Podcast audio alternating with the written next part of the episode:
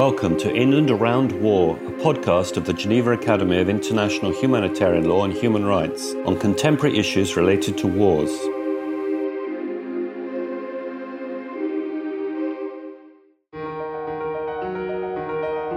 In this episode, Ilia Siatitsa from Privacy International discusses the protection of the right to privacy and personal data in and outside of wars, specifically with respect to data collection using new technologies and state surveillance.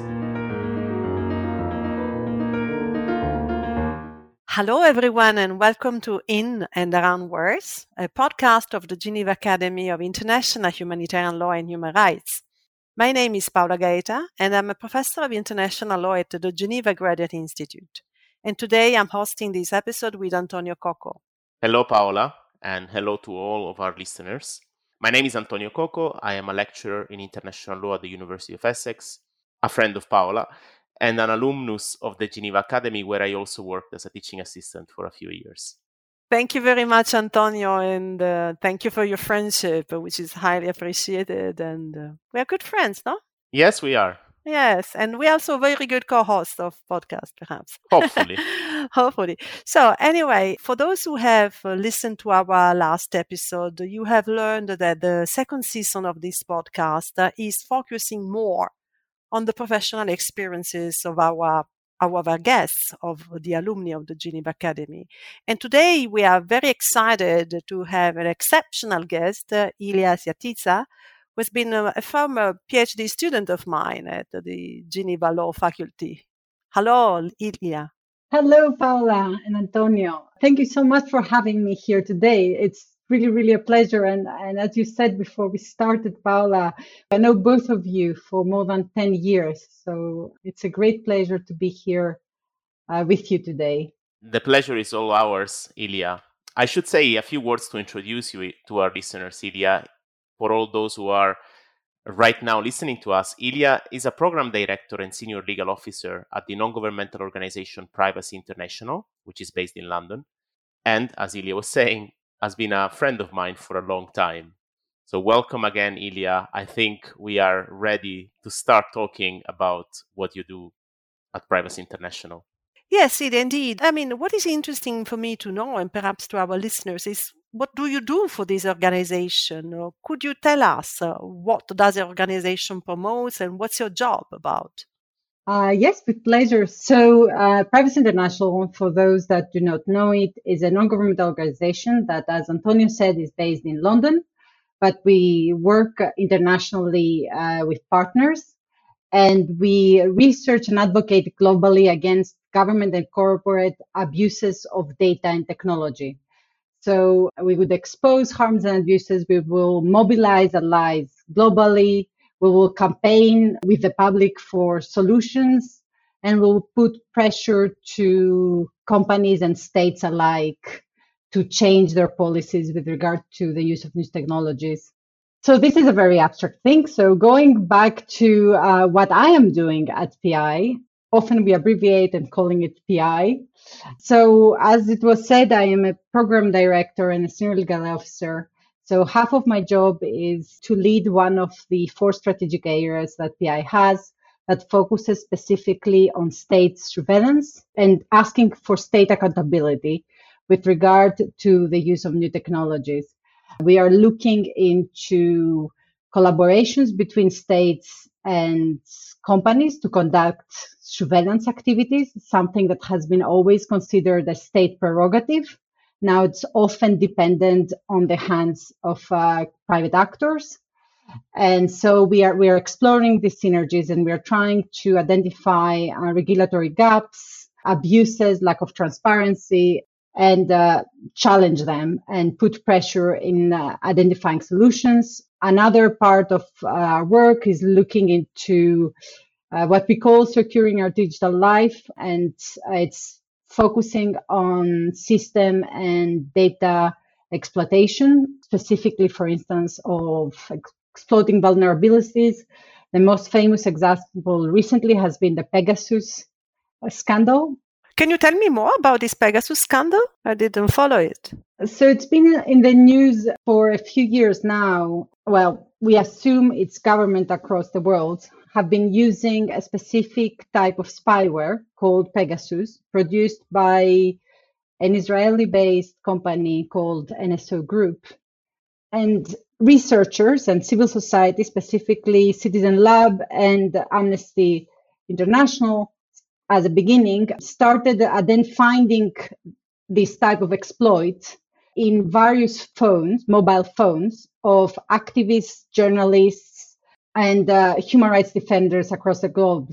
One of the most famous examples where the use of this software, this spyware, has been identified has been the Khashoggi murder, the journalist of Washington Post that had been brutally murdered in the Saudi embassy in Istanbul. And uh, there it's it's been identified that actually many people close to him had been targeted with this spyware close to the period around his assassination. So, one of his uh, good friends and associates, his wife, his fiancée, they were all tar- they appear to have been targeted with this software. And what this software allows you is to basically have ac- full access to the mobile phone without the person realizing. And that's the scariest part. Yeah but what do you do when you have cases such as this one uh, such as this? I mean uh, how do you make uh, uh the principle of accountability be realized in practice? What do you do? There are many actions you can take when this type of cases come and some of them are still ongoing as we speak so hopefully it will bring uh, more cl- transparency and accountability but first of all, uh, the one thing that Privacy International doesn't do, but others do, is identify specific individuals and brings those cases before uh, the relevant jurisdictions of the countries where these individuals are residents and uh, call for accountability.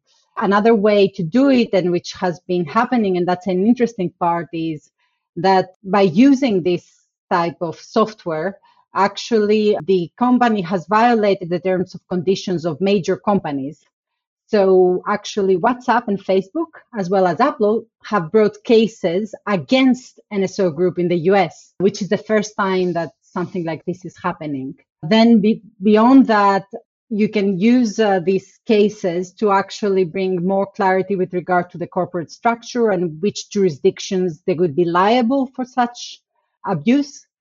And then last but not least is uh, advocate to states uh, and before various international organizations with regard to the legislative framework around the use of this spyware and uh, certain actions that they could be taking. So as a result, for instance, of these revelations, the um, European Parliament has started a special investigation into this company and other spyware companies, and we've been called in to give evidence. Uh, and they are giving specific recommendation to EU member states. The Biden administration a couple of days ago issued uh, a commitment to actually, together with others, bringing better regulation and halt abuses around the use of such type of technologies. Thank you, Ilia you have mentioned quite a few times, of course, that states and governments are involved in this kind of surveillance or spying activities against human rights defenders. I was wondering if this happens, in your experience, equally in, in times of peace and in times of war. Uh, as you know, our podcast is called In and Around Wars. And I was wondering do you see these kind of surveillance activities also in the context of wars?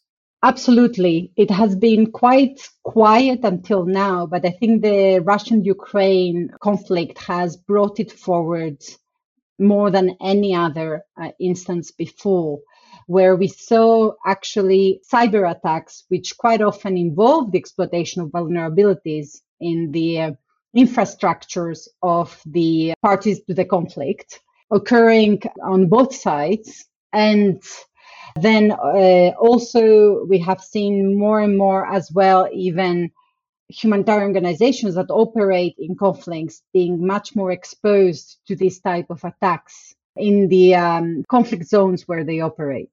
Have you provided advice uh, to any of these humanitarian organizations on how to deal with this kind of surveillance or breaches of their data? I mean, it's it's an ongoing um, discussion in a way because um, humanitarian organizations need to depend uh, more and more into technologies in order to be able to conduct their operations, which makes them dependent on new technologies to provide the necessary aid. A, a very famous example was uh, last, last year, very close to the date of the start of the war, the Russian invasion. ICRC was actually a victim of a breach where one of their servers had been attacked and there was a major leak of data and information around their operations. There are ongoing conversations and we've been very closely collaborating, for instance, among other with the International Committee of the Red Cross, the ICRC, uh, around their policies and measures they are taking to protect themselves. Uh, we've uh, equally been talking with UN uh, agencies such as uh, OCHA, Office for the Coordination of the Humanitarian Affairs has been also one of our close interlocutors with regard to the necessary measures uh, humanitarian organizations need to put in place to ensure that the data they collect do not become the target in in very uh, sensitive and dangerous uh, zones it is quite often, I mean, you know better than me where humanitarian organizations operate and with whom they need to talk to in order quite often to ensure the delivery of uh, humanitarian assistance. So you can also imagine how actually the data they collect can be of much interest to uh, different malicious actors that they are interested in identifying the location of certain individuals or that they would actually would want to halt the movement of groups of individuals from one area to the next. You could do that by just tracking the movements of humanitarian officers Ilia, what about the data uh, which may be collected to document the commission of atrocities? Because I guess that you could have also no data collected in this regard, and then then you might have an issue concerning the, the privacy or privacy of the victims of such atrocities. I mean, what come first uh, as a as a value to be protected, the privacy of the victims, uh, the possibility to bring to account those responsible? This is an excellent point with regard to actually the collision between the right to privacy and the need for bringing justice uh, to victims. It is an ongoing battle. Uh, there has been persistent efforts to actually bring some clarity with regard to how we should be doing that. How how how do you balance out the desire to, to collect this evidence to be able to prosecute some of the most atrocious crimes in the world versus the need to actually ensure everyone's privacy and protection and and to find a balance between the two. Uh, it's it's an impossible exercise, but as we all know, the right to privacy also it's it's it's not absolute. There are certain interferences with the right to privacy that they are permitted, they're allowed, and if we use that as a guidance, there are certain data that could be permitted to be collected for the purposes of prosecuting crimes. As long as there are rules that they're respected and, and that there are certain security protocols in place. And uh, this is, I think, something that it's an ongoing process of finding out. An excellent attempt to bring further clarity in that regard has been the Berkeley Protocol. The protocol provides uh, guidance with regard to investigations of international crimes, but also ensure that uh, the privacy of the people involved is uh, respected. Ilia, we've been talking about this collection of data for documentation of atrocities.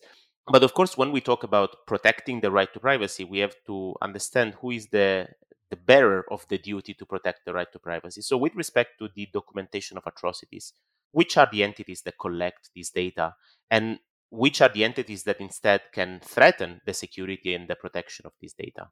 So, when we're thinking about who is collecting data as evidence for prosecuting international crimes, one can think of multiple actors that they are involved in the process.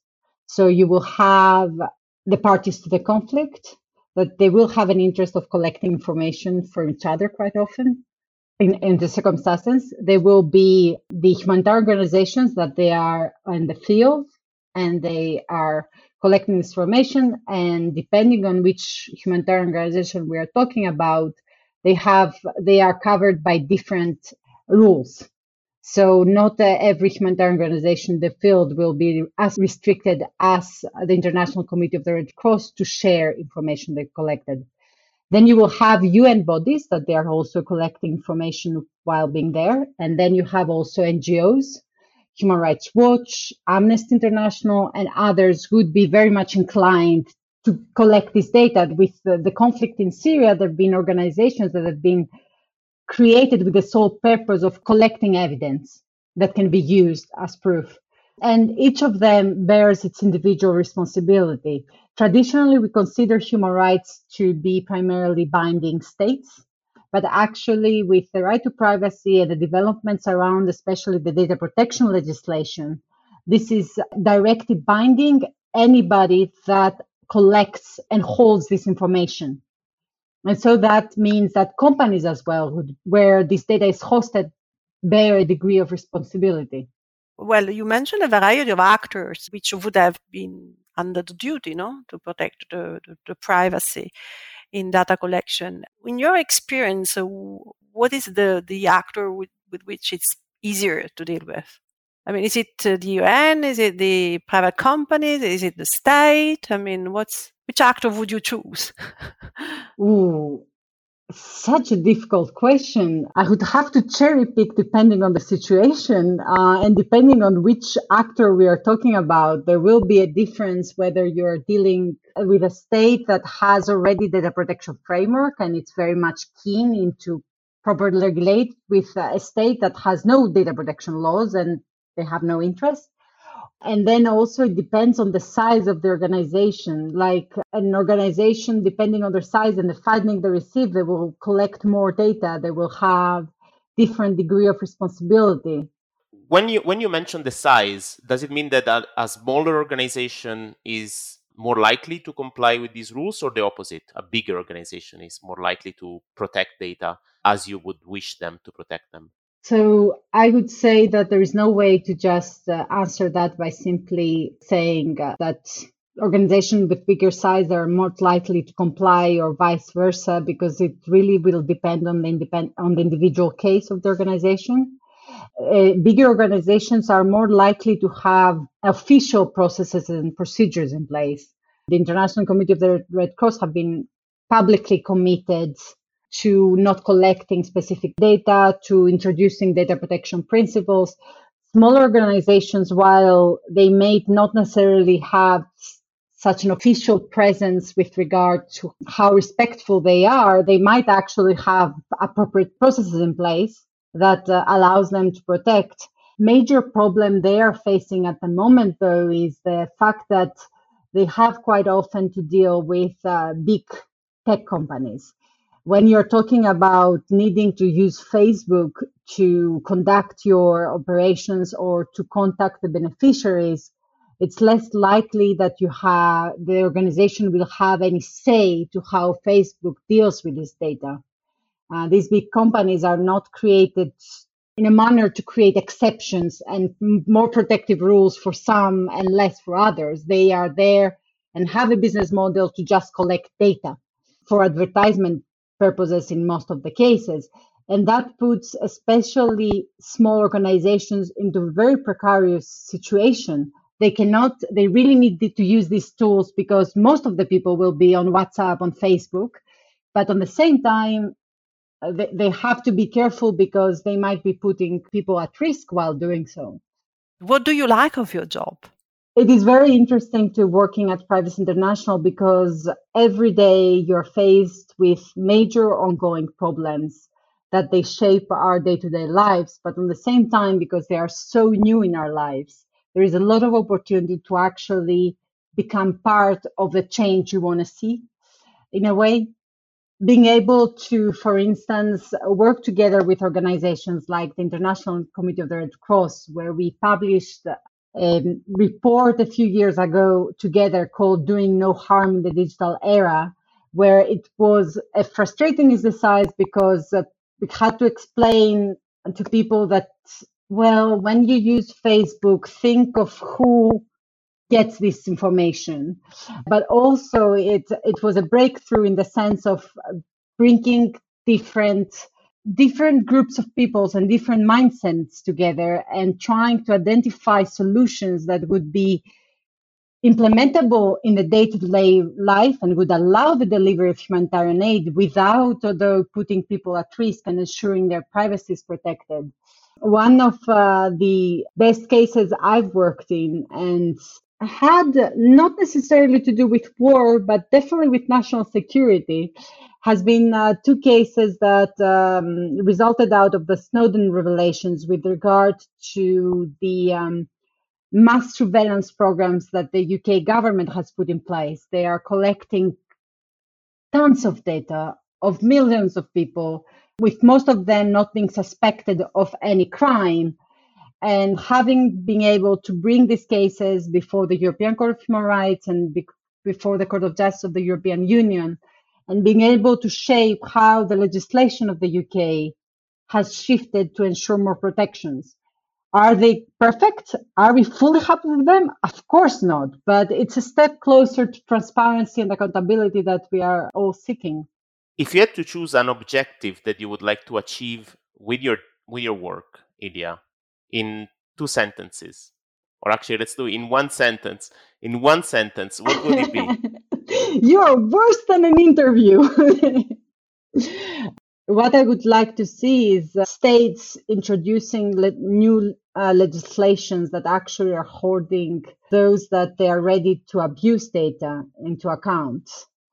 Whether we are talking about uh, a company um, that has as a business model to exploit the data of millions to actually make millions, to actually companies whose business model is exposing people to further abuse, like uh, resulting to murdering people. That would be uh, the one thing that uh, we keep fighting for. I'm a lawyer, so I'm my my ambitions for my work are definitely much more legalistic and boring than my campaign colleagues. That would be like, uh, let's go and take over the home offices and force them to talk to us.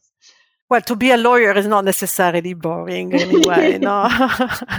the, Ilia, you recently published out of your PhD thesis a wonderful book with Oxford University Press, uh, and the title is Serious Violations of Human Rights. Uh, this book has something to do with the the work you currently do at Privacy International, or vice versa. Uh, yes and no. And the face of it may be not that much, but actually the reality is that it has plenty to, to do with it.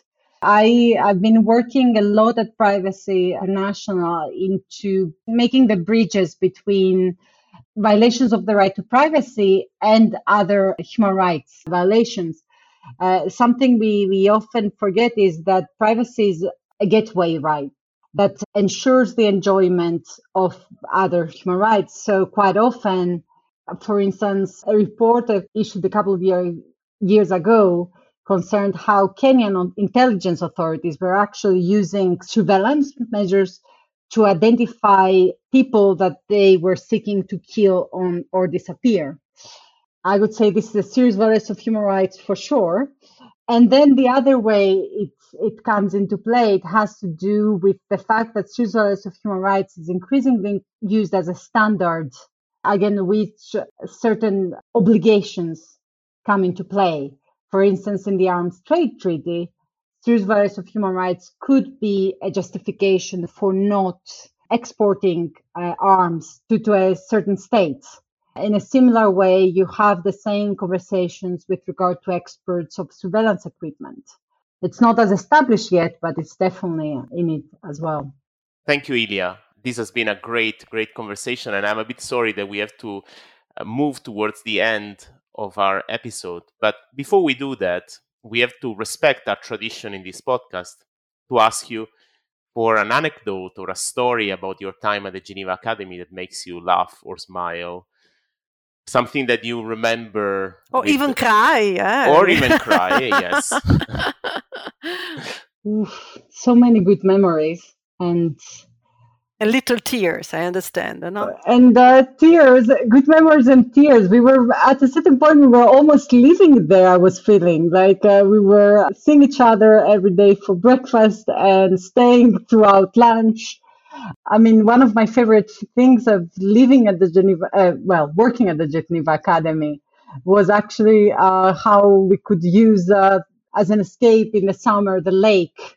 And you would all of a sudden out of a, a, very nice park in geneva with a very serious building you could see that various inflatable items being coming out the door like we had a flamingo in a while for a while coming out of the door and people would just uh, go for a swim and come back to work so, as you see, to study law and to be a lawyer is not boring necessarily. One could have fun, no? no? Also at the Geneva Academy. So, thank you so much, Ilia, for this wonderful interview. We're very glad to have hosted you, and uh, thank you again for participating in this podcast.